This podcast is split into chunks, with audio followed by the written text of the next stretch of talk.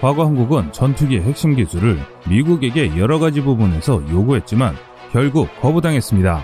그래서 한국은 이스라엘과 유럽 등 다른 국가들과 기술적 제휴를 통해 그동안 개발하지 못했던 부분을 채우고 있으며 그들의 기술보다 뛰어나게 개발했습니다.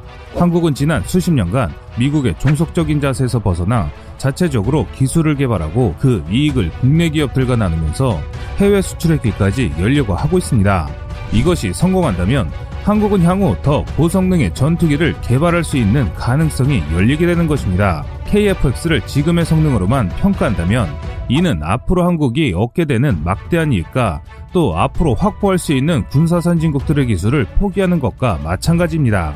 KFX는 종종 5세대 스텔스기로 여겨지기도 하지만 엄밀히 말하면 4.5세대 전투기를 목적으로 시작되었으며 최종적으로 라팔, 유로파이터, FA-18 슈퍼호넷과 같은 그룹에 속하게 됩니다. 더 정확히 말하면 원래 개념은 F-16 전투기를 대체하는 것이었습니다. 하지만 한국은 더 높은 성능의 기체를 꿈꾸고 있습니다. 그래서 다른 전투기 개발과 마찬가지로 불가피하게 비용이 비싸졌는데요.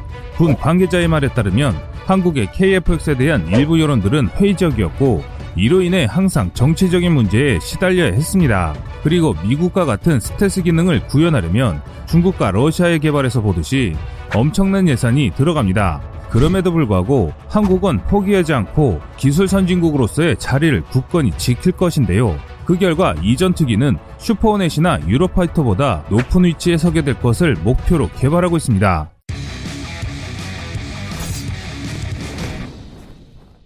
스텔스의 사전상 정의는 레이더상에서 적을 속여 생존성을 높일 수 있도록 하는 기술이라고 나오고 있습니다. 이 말 뜻은 레이더에 덜 걸리는 기술이라는 것인데요. 기체의 전파 흡수 물질인 RAM을 발라 레이더 전파를 흡수하는 방법이나 기체에 레이더 전파가 닿더라도 레이더로 되돌아가지 않도록 기체 모양을 설계하는 방법도 있습니다. 하지만 많은 사람들은 스텔스 기술이 아예 레이더에 안 걸리게 만드는 기술로 잘못 알고 있는 경우가 많습니다. 또한 스텔스가 레이더에만 안 걸리면 만능으로 아시는 분들이 많은데요. 이는 잘못된 정보입니다. 스텔스는 레이더 이외 음향과 열을 이용하는 탐지 수단에 쉽게 탐지되지 않도록 항공기를 감추는 기술을 통틀어 스텔스라고 부르고 있습니다. 그래서 스텔스 기술은 한 가지만 갖고 있다고 되는 것이 아니라 유기적으로 엮여 있는 부분이 많기 때문에 이 모든 걸 해결해야만 진정한 스텔스 성능을 갖는 무기 체계라고 할 수 있습니다. 이렇게 치밀하게 설계한 스텔스기도 당연히 레이더에 탐지됩니다. 다만 레이더 피탐 면적 RCS가 작기 때문에 레이더에 아주 작은 물체나 허상으로 나타납니다. 이는 스텔스기가 레이더 가까이 다가가야만 정체가 드러나기 때문에 적 방공망이 손쓸 시간도 없이 당하게 되는데요. 그래서 스텔스가 무서운 것입니다.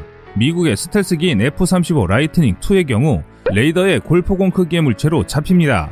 그런데 최근 들어 중국과 러시아는 미국의 스텔스기를 잡을 수 있다고 떠들고 있습니다. 중국과 러시아는 미국과 스텔스 경쟁에서 우위를 점하려고 추진하고 있으나 현재까지 이 두 나라는 제대로 된 스텔스 무기는 없는 상황입니다. 인도 국방연구소에 따르면 2018년 3월 중국령 티베트에서 비행 훈련 중이던 중국의 스텔스기인 젠20이 인도 공군의 전투기 수호이 30 MKI 레이더에 의해 탐지됐다고 보도했고 젠20은 스텔스 탐지 레이더가 아닌 일반 레이더로 걸린다라고 말했을 정도로 스텔스를 현실화하는 것은 우리가 생각하는 것보다 많은 어려움이 있습니다. 그런데 그 어려운 일을 한국이 또 해냈습니다.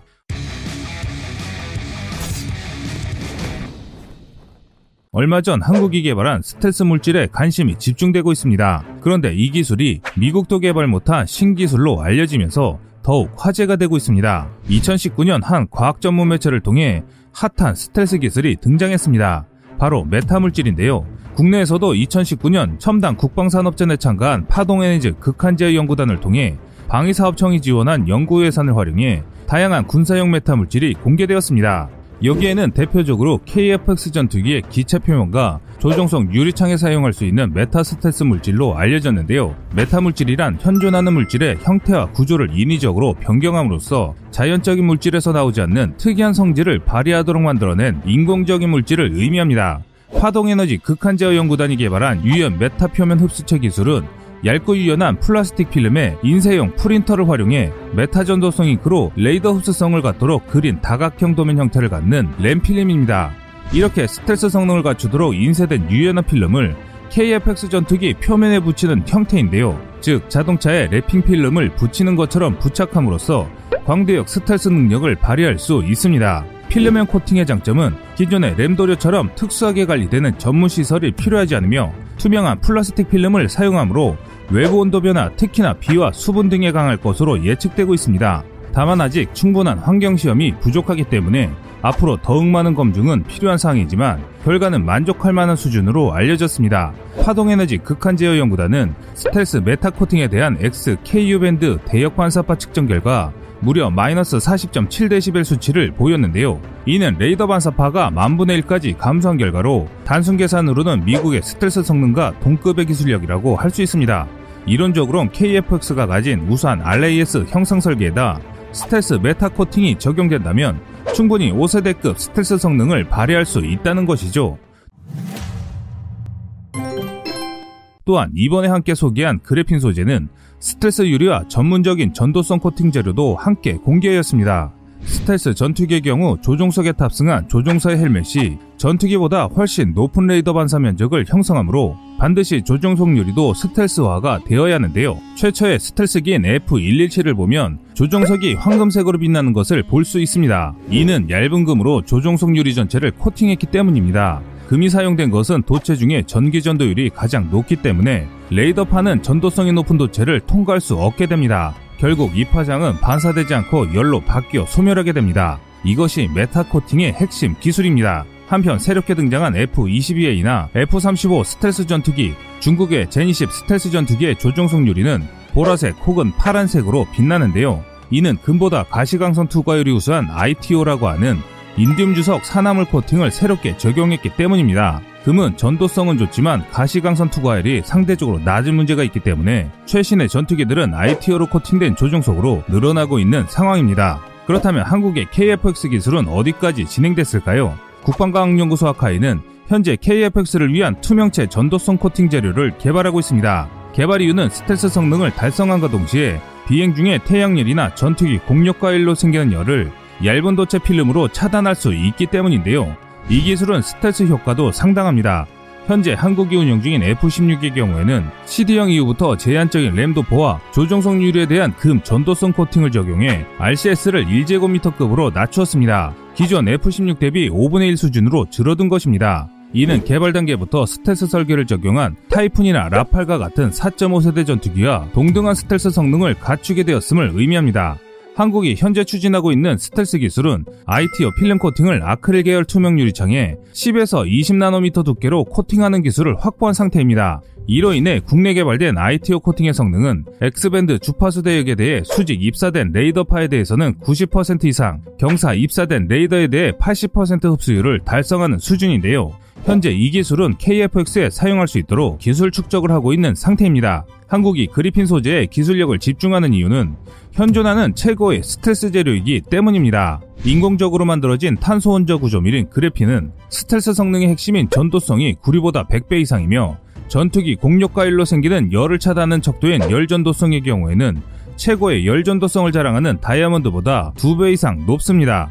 그리고 무엇보다 가시광선에 대한 흡수량이 매우 낮아 550나노미터의 파장을 기준으로 가시광선에 대한 투과율이 97.7%나 되기 때문에 기존의 ITO 코팅이 가시광선 투과율 80%인 것과 비교하면 이는 우수하다 못해 기존 스텔스 기술을 뛰어넘는 것입니다.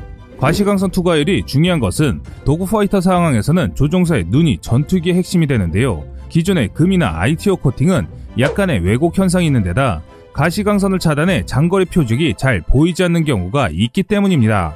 이렇게 그래핀은 무적의 성능을 자랑하지만 단점도 있습니다. 현재 한국에는 그래핀 소재의 생산 기술이 아직 제대로 확립된 상태가 아니기 때문에 생산 체계 마련에 어려움이 있습니다. 이로 인해 대량 생산은 아직 어려운 상황인데요. 하지만 그래핀 기반 조정석 유리는 아직 미국도 생산에 성공하지 못한 신기술인 만큼 한국에서 먼저 성공해 상용화시킨다면 충분히 미국의 F-35 전투기에도 제한할 수 있는 전략적 신기술일 정도로 스텔스 기술의 새로운 패러다임을 만들 수 있습니다. 이 기술이 양산화가 완료된다면 한국은 세계 최초로 가장 선진화된 스텔스 기술을 보유하는 것입니다. 현재는 활발히 기술 개발 중이며 파동에너지 극한제어 연구단은 환경시험과 그래핀 양산기술 확립을 위한 방위사업청의 자금적인 지원을 통해 한국이 세계를 선도하는 기술로 자리 잡을 수 있도록 추진 중입니다. 지금 한국은 KF-X를 위한 메타스텔스 기술과 장보고 3급 잠수함을 위해 개발 중인 메타스텔스 기술을 포함해 누구도 생각하지 못한 방법으로 첨단 기술을 개발하고 있는 상황입니다. 그동안 군사 선진국들만 사용했던 기술들을 우리 한국이라는 작은 나라에서 그것도 독자 개발로 그들이 몇십 년 동안 일으켰던 일들을 지금 우리 대한민국이 개발하고 있습니다. 지금까지 세상의 모든 군사무기를 얘기하는 꺼리투브였습니다. 구독과 좋아요, 알람 설정은 좋은 영상을 만드는데 많은 힘이 됩니다.